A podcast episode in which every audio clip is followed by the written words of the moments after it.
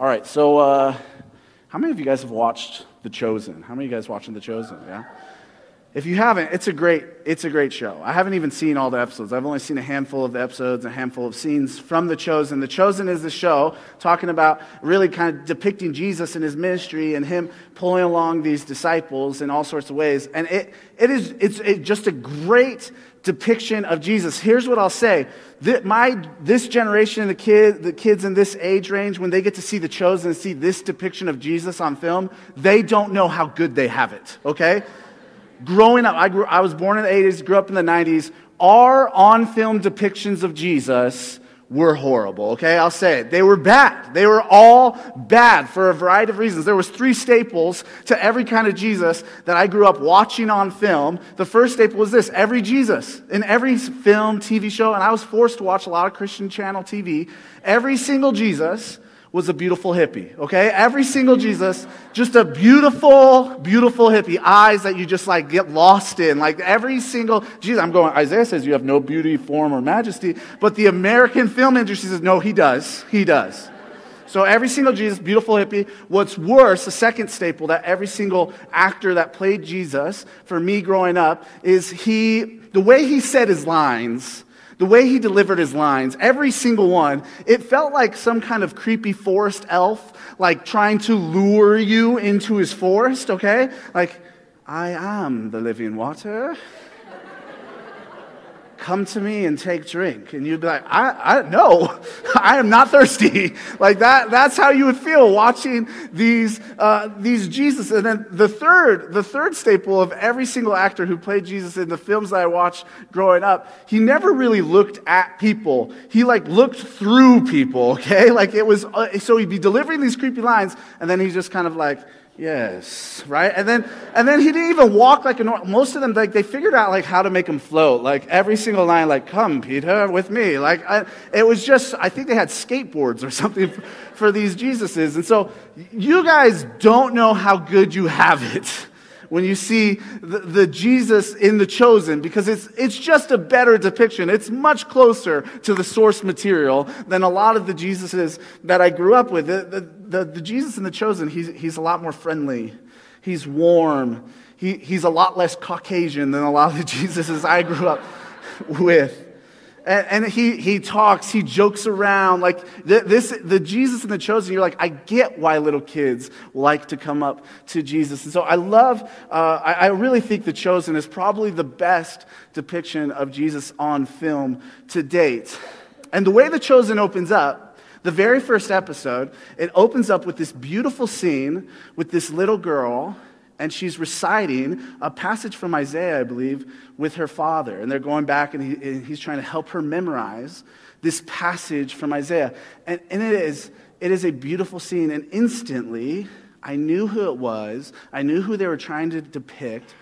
They're depicting Mary Magdalene as a child. Mary Magdalene as a child. And part of why I knew instantly when I watched that is because Mary Magdalene, she's just, she's one of my favorite like people in the gospel. She's one of my favorite people that we read about and see how she interacts with Jesus in the gospels. And I love that the chosen decided to open their whole series by showing like her background, kind of humanizing her a bit more, showing us like, look, she was a kid once. She had a dad that, that went through scripture with her. And so today, on this Easter Sunday, as we talk about the resurrection of Jesus, we're, we are going to look at this famous resurrection scene with Mary Magdalene and Jesus. And it's, it's probably, I think it really is, my favorite passage or narrative in the Gospels about the resurrection. And so we're going to be looking at the scene uh, of Mary and Jesus. And so what we're going to do is we're going to go through this passage together just kind of look at the passage and see what is going on in this particular scene with Mary, Magdalene, and Jesus.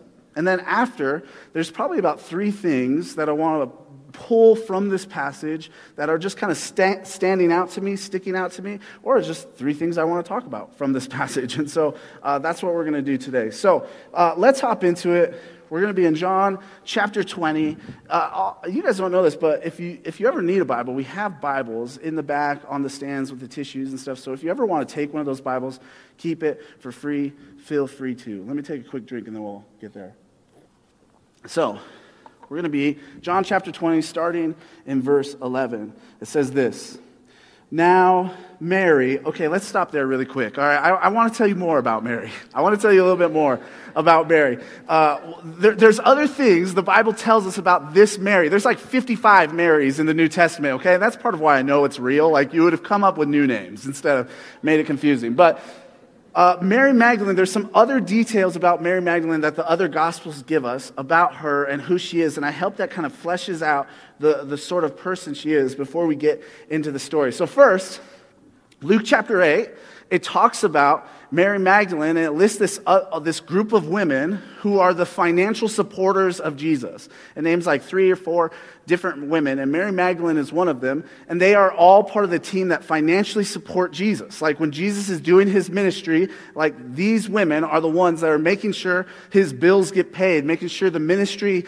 is funded. There are these four or so women who are the breadwinners for Jesus, right? Uh, uh, you probably wouldn't expect that, but Mary Magdalene was one of them. Luke also tells us, the Gospel of Luke also tells us that Mary Magdalene, uh, she had formerly had seven demons inside of her, and Jesus had cast those seven demons outside of, out of her. And so I, I, part of me wonders, is this like how Mary and Jesus met? Did Jesus heal her? Did he cast the, these demons out? And she's like, I'm going to follow you now. And so we know that Mary didn't have just one demon, but she had seven demons inside of her that Jesus cast out of her.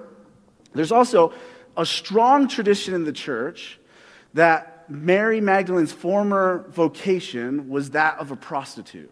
And it's a strong tradition in the church, and it's based on, on some good evidence from her name alone. So, Magdalene was the, a place. And they call, everybody called her Mary Magdalene. And this place, Magdalene, was this kind of like resort town that rich people would go to, and they would hire prostitutes uh, to, to do that with. And so, part of what, uh, when people are calling her Mary Magdalene, it was probably a name that stuck with her because she was known for prostitution. She was known for that sort of, of lifestyle. And so, uh, that's a little bit of her background. And then, one of the key details about Mary Magdalene to set us up for this scene is she is one of the women that, um, that stayed near the cross. When Jesus was put on the cross, all of his disciples ran away. John came back, and it's John and these different Marys are all staying near the cross as they watch Jesus die. And so Mary Magdalene uh, was one of the women that just, she stayed near the cross as Jesus uh, would die. And so here, here's what we know from all of those details, from all those details that we have about Mary Magdalene's life. We know that she was loyal. We know that she was devoted. We know that she was full of love for Jesus. We know that she was brave. And then we know that she, she has a background, like a gnarly background, full of trauma. That's, what, that, that's kind of what we know about Mary Magdalene from uh, the scripture. And so uh, let's keep going on the story. Verse 11. We'll read all of verse 11. I won't juke you out this time. Now, Mary stood outside the tomb crying. As she wept, she, she bent over to look into the tomb. Let, us just pause there for a second. So she stood outside the tomb crying as she wept. Mary, Mary loves Jesus so much that she, she's just crying. So here's the scene. This is what has happened. They found out that the tomb was empty. And so the disciples and, and the followers of Jesus, they're going, somebody took his body. And they, they, are like, he had so, so many kinds of enemies. I'm sure they took his body. They'd probably desecrate it more. They'd probably make it work. Like they all were convinced that his body was taken, put somewhere else, or hidden, or whatever it might be. And so Mary is standing outside the tomb crying. She's also crying not just because of her love for Jesus, but she's crying because of, of a message that we miss throughout the Bible. And the message is this death is not supposed to be here. Like, death is not supposed to be here. Death should make us cry. Death should make us feel grief and, and deep grief. And so, how Mary is reacting at the tomb, I've, I've seen some theologians call hysterical. I would say she's acting appropriately. When you are seeing a death, when you've experienced a death of a loved one, it makes sense to cry because, according to God's word, death is not supposed to be here. Death is an enemy to God. And so Mary is rightfully crying because death is not supposed to be here. Okay, so let's keep going to the story, verses 12 and 13. So she's looking in the tomb, and she saw two angels in white seated where Jesus' body had been, one at the head and the other at the foot. uh, before we, oh yeah, I'll read this. They asked her, Woman, why, why are you crying? They have taken my Lord away, she said, and I don't know where they have put him. Okay, so she, she looks into the tomb, she sees, sees two angels, and I think if you look closely, you see a little bit more of Mary's character coming out here. Like she sees two angels, and she's like, Where's Jesus? Like, where, where have they put him? Right? And, and why you see more of her character here is because in the Bible, when angels appear and they're very angelly looking, like these ones probably were, what happens usually? People get scared, right? People get scared. Some angels, they kind of look more humany, I guess, in the Old Testament, and so people don't get as scared. But these angels, they probably looked more angelly, and part of why we know that is because one of the other Gospels says when the women looked in the tomb and saw the angels, they got scared. They had to put their faces down because they were so scared of these angels. Mary looks in the tomb, and she's like, Where's my Lord? Right? they're like, hey, why? She's like crying as she looks. In fact, it's almost like she's just crying. She looks in the tomb and almost like ignores them. And they're like, hey, why, why are you crying? And she's like, uh, obviously, like, Jesus' body isn't here, guys. Aren't you with the program? Like, don't you know? I love Mary. You just kind of see her resilience. You see her strength. Anybody else getting scared? She's like, I used to have seven demons live in my head. I'm not scared of a couple nice angels. Like, and so you see a little bit more of Mary's strength, her boldness. She's like, tell me, just tell me where he is. And I, I just imagine she's just like, You're no help. And she kind of like turns, and verses 14 and uh, through 16, we'll see the rest. She says, At this, she turned around and saw Jesus standing there, but she did not realize it was Jesus. He asked her, Woman, why, why are you crying? Who is it you're looking for? Thinking he was the gardener, she said, Sir, if you've carried him away, tell me where you've put him, and, and I'll get him. Jesus said to her, Mary. She turned toward him and cried out in Aramaic, Rabboni, which means teacher. Let's pause there for a second. I, I love this scene. Jesus has this newly resurrected body, and you see as when he interacts with the, his followers in his newly resurrected body, maybe it was like so glorious that they can't quite recognize him at first. Or I, I like to think that Jesus is a little bit playful. right? He's like, I've been telling them for three years I'm going to resurrect. I'm gonna make I'm gonna make them work for this, like and realize like that uh, and see me for reals. And so Jesus, oh, maybe he's kind of disguising himself in some kind of way with his newly kind of resurrected powers or whatever it might be. And so Jesus is there. Mary's looking. Mary's just kind of just like where she thinks he's a gardener. Hey, where where's the body? I'll, I'll, I'll, go take care of it. I know you probably saw the guys that took the body and put it somewhere else, desecrated the body more. I'll, I know you don't want to become unclean by taking care of his body. I'll become unclean. I'll take his body. I'll put it back in the tomb. Where is his body? But she's talking to Jesus. She's talking to the body she's looking for. And so she's looking all over. And I just kind of imagine how this scene is playing out. It's kind of like have you ever been to like a concert or a large event with a friend or your spouse or somebody, and uh, they go to get like a snack or a drink, and uh, they're coming back, and you're still on the same bench you were at, and they're kind of like looking all over for you, and they can't find you because the crowd has moved, and they're, they're not sure, and all, almost like they like like just like look past you, like they keep seeing you, and they look past you, and you just kind of have to be like Mary. And it's not till you like say your voice or say their name and they hear your voice that they, that they go, oh, oh, oh, you're right here. That's kind of how I imagine this scene. Like Mary's like, just tell me where he is. Where in the garden? Where did they go? Where is his body? I'll go and get his body. And Jesus goes, Mary, Mary, it's me. And immediately, I just imagine her kind of just running to Jesus and just kind of bear hugging, just like clinging around like his midsection and just going, Teacher, teacher. Just so happy to see him. And then we kind of see what happens next in the story, verse 17. Jesus said, Do not hold on to me, for I have not yet, ascended to the Father. Go instead to my brothers and tell them, I am ascending to the Father and your Father, to my God and your God.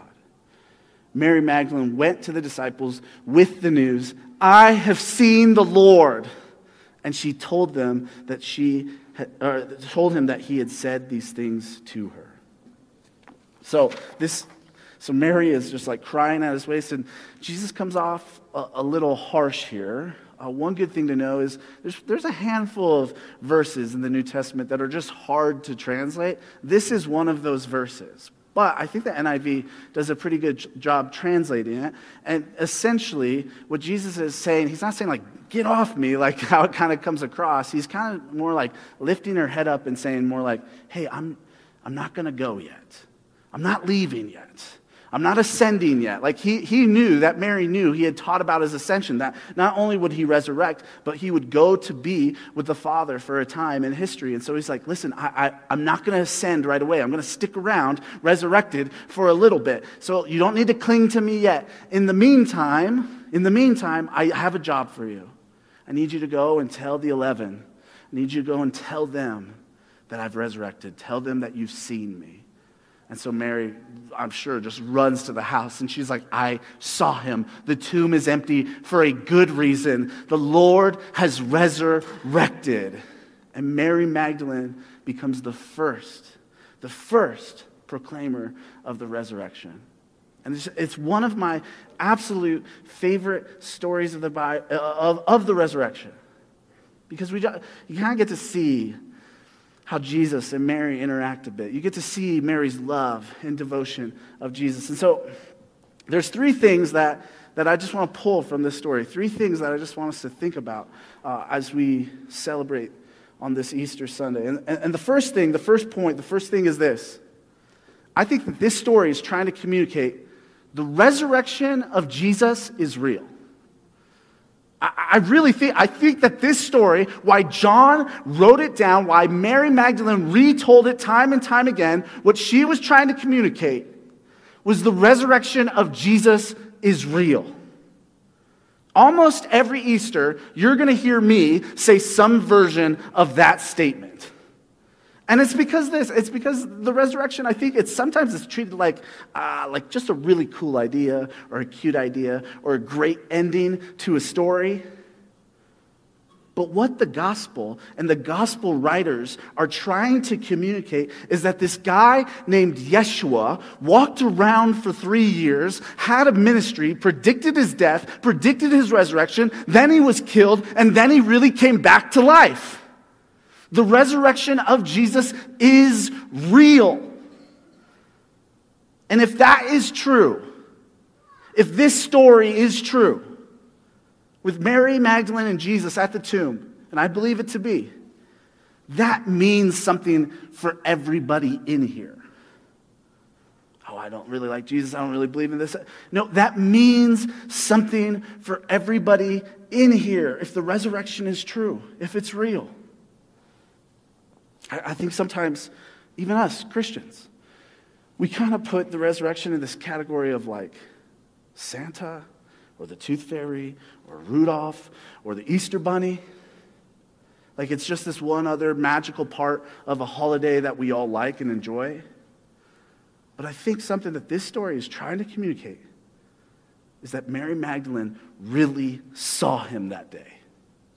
He is really alive. I believe others saw him before he ascended. So, to be clear, I believe that this man 2,000 years ago, whose name was Yeshua, translated to Jesus in English, I believe he was really killed. And I believe he really came back to life. And so, if that is true, that makes like all the other things he said about himself and about the world and about life, makes those things true too. And so, the first thing that this story communicates to me is that the resurrection of Jesus really happened. And so, if that's true, what does that mean for you? What does that mean for you? I, am not even going to flesh that out for you and say, this is what it should mean. I think that's between you and God, that's between you and history. If Jesus really resurrected from the dead, what does that mean for you? It probably means a lot. Okay, second thing. Second thing that I want to pull from this story, and, and it's more so a question uh, than a statement. I'm going to take another drink before I, I say it. But here, it's this What if the Spirit of God is using this story to say your name to get you to re- recognize the resurrected Jesus? I'm going to say that again. What if the Spirit of God is using this story to say your name to get you to recognize the resurrected Jesus? Uh, here's one of the reasons why this story is one of my favorites. It, it, it's because this wild thing happens to me pretty much every time I read the story. Pretty much every time I read this story, when we get to the part where Jesus says Mary's name, I read it and it's almost like I hear Jesus say my name too.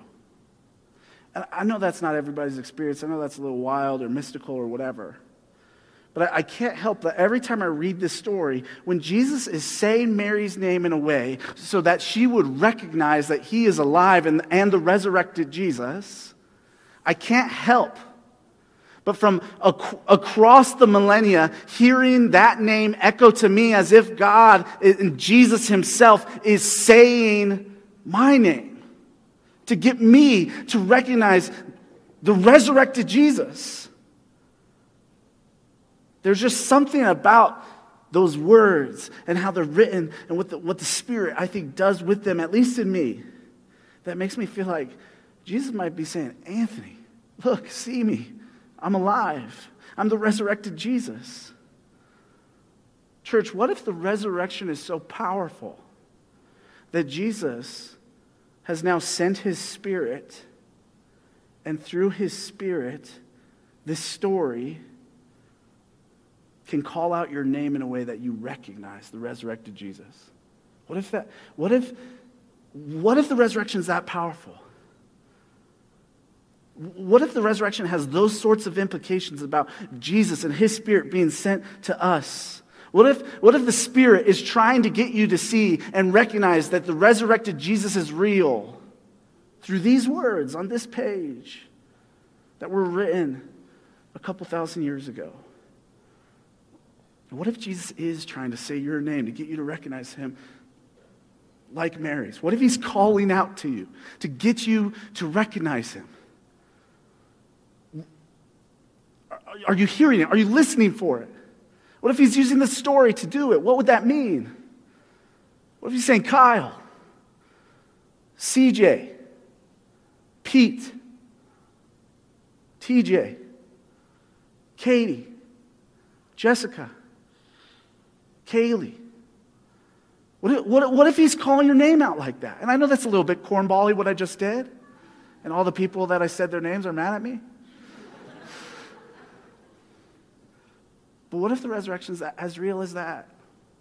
What if the resurrection is as real as that? What if the Spirit of God is trying to say our names in a way that we re- recognize the resurrected Jesus? What if He's saying your name, trying to get you to recognize Him? Just think through that today.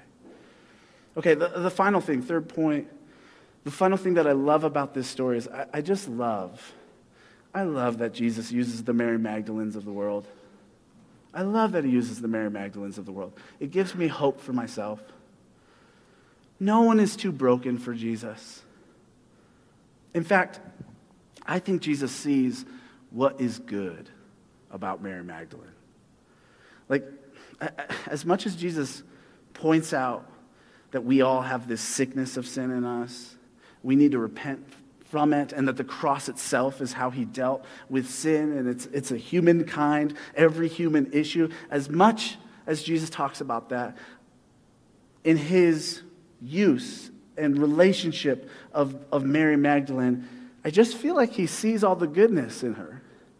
Like, like the reality is, God has made us with the image of God on every single human no matter how gnarly their background is, no matter how broken their life has been, God sees goodness on us. He sees us like parents sees their kids. Right? And a parent can attest to this. We see all that's bad about our kids, but we see all that's good about them. We see all that's amazing about them. And it, it just feels like to me in this scene, Jesus sees Mary Magdalene that way. He sees all of the creational goodness that he created in her. And so he goes, Listen, I know the perfect person to go and proclaim the resurrection for the first time Mary Magdalene. I'm thinking that if I was the pastor of Mary Magdalene's church, I'm thinking that if I was part of that society and Jesus said, Anthony, you got to figure out who should proclaim the resurrection first into the world. Who do you pick? I, I would love to say, oh, yeah, I would have picked Mary Magdalene, but I know myself too well. I wouldn't have picked her. I would have picked some very eloquent person. And maybe she was eloquent. But my guess is her society would not have picked her to be the first proclaimer of the most important moment in history. And yet Jesus does. Because Jesus uses the Mary Magdalenes of the world. He sees what's good in them when we, as a society, as a people, often call them bad or not good. Jesus sees her goodness. I love this story because I think Jesus sees what we can't. And so, church, all I want from this sermon today is I just I want this sermon to kind of get you thinking. Get you thinking about this story, get you reflecting on the resurrection itself. If this story is saying that the resurrection is real, what does that mean for you? If this story is how the Spirit of Jesus is calling out to you to get you to recognize Him, the resurrected Jesus, what does that mean for you? And if Jesus loves the Mary Magdalenes of the world, what does that mean for us? If all of that is true, how will it change you? How will it change how you live? How will, how will it change how you think? I want us to just be a church that reflects on the resurrection this Easter Sunday. And so, church, may the resurrection come even more alive for us this Sunday today. Amen? Amen. Let's pray, church. God, thank you for the resurrection.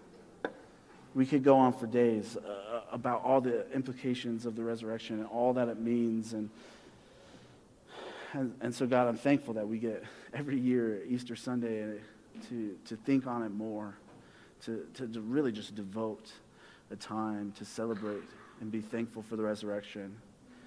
And so, God, I, I, I, uh, I ask some kind of bold questions, God. I ask people to think about your resurrection in ways uh, that would have implications on their life. And so, Holy Spirit, I, I ask that you would do something in our hearts, especially those that are really wrestling. I, I imagine there's some in here going, I, I just don't know. I don't know if it's real. I don't hear you calling my name, Jesus. Holy Spirit, would you, would you just call our names in a way that we can hear it? That we would be drawn to you. Maybe it's just by reading the words on the page, God, but would we recognize that your Son is, is truly and totally resurrected by the power of the Spirit? this Easter Sunday. And so, God, thank you for your word. Thank you for the resurrection. Thank you that we get to share in it one day. Amen.